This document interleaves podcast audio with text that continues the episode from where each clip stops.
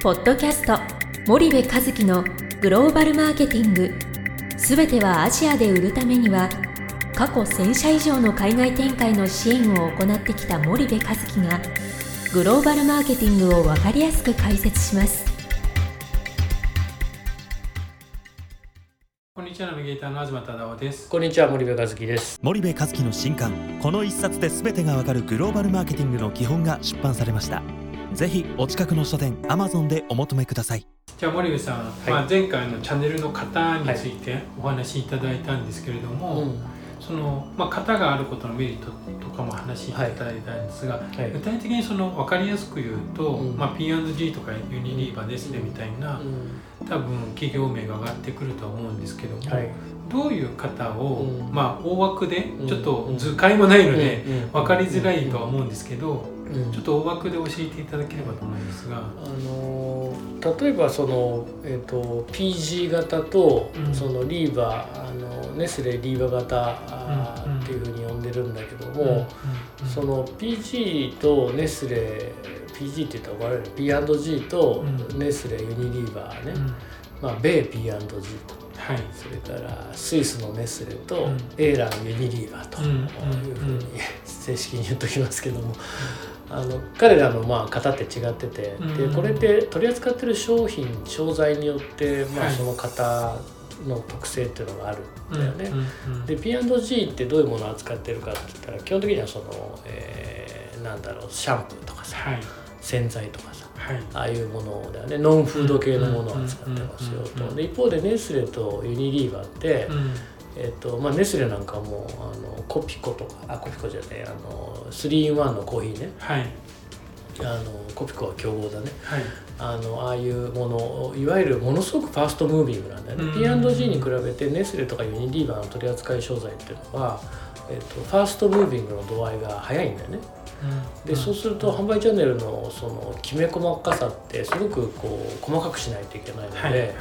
あのなんだろうなそのたくさんのお店に置かないといけないっていうのが、うん。あのネスレリーバー型の特徴、はいはいで一方でそんなにそのたくさんのお店に置かなくてもあある程度のところの主要のところに置ければあの TT も MT も、うん MT もね、まあうん、近代も伝統もねいいのが PG モデルとなった時に、その PG って大体 ASEAN だとどこの国でも8社前後のディストリビューターを使って、まあ、配下をしてますと。うん。で8社のうちの2社はねすごく大手を使うんですよ、はいはい。で残る6社とかが中堅なんだけども、意外にその P&G の商品しか扱ってないとかね。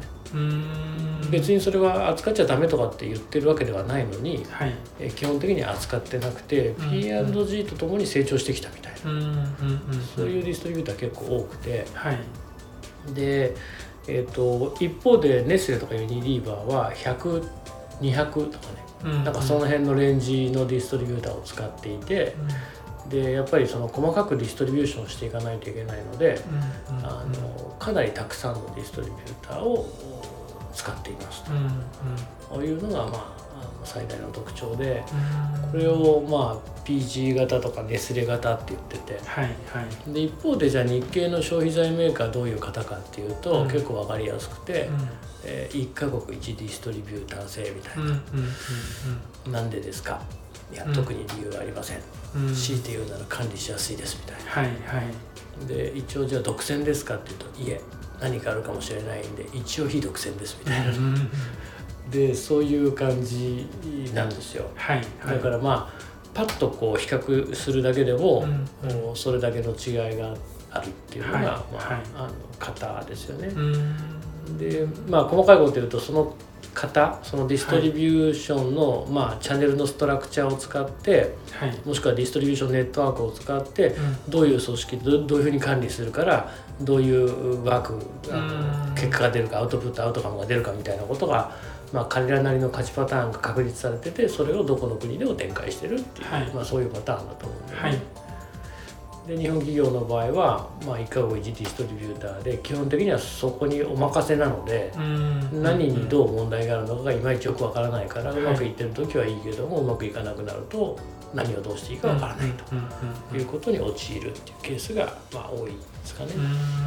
そうするとまあそれぞれの方あるけれども、うん。まあ当然まあそれを水平展開できてるっていうのが、うん。やっぱ彼たちの特徴で、うんまあ、日本企業は国によってうん。意外とやり方が違ったりするっていうことなんですそうですね。うん。もうね見てるねなんか目線が違う気がしてて、はい。やっぱりその先進グローバル消費財メーカーって世界人口70億人うん。それがまあ100億人に向かって伸びていってますと、はい。でその70億から100億人全部取りますよっていう、うん。そういう目線でいて、うん。じゃあどっから取りやすく順番に取っていきましょうかみたいに考えてるんですね。でそうするとなんか一方で日本企業はなんかベトナムでどうだこうだとかねはい。インドネシアでどうだこうだとか、うん。まあ、そういう目線なんですよ。うん。そもそも目線がまあ全く違うのでうん。こう作られるチャンネルも違ってくるみたいな。うんうんなんかそんな気がして戦いの土台にすらまあ乗り切れてないっていうのが多分あるんですよね。はい。本来は乗らなきゃいけなくて。わかりました。じゃあちょっとまた次回続きをお聞きしたいと思います、今日はありがとうございました、はい、ありがとうございました。本日のポッドキャストはいかがでしたか？番組では森部和樹へのご質問をお待ちしております。皆様からのご質問は番組を通じ匿名でお答えさせていただきます。podcast アットマーク dergrp.com ポッドキャストアットマークスパイダー grp.com までたくさんのご質問をお待ちしております。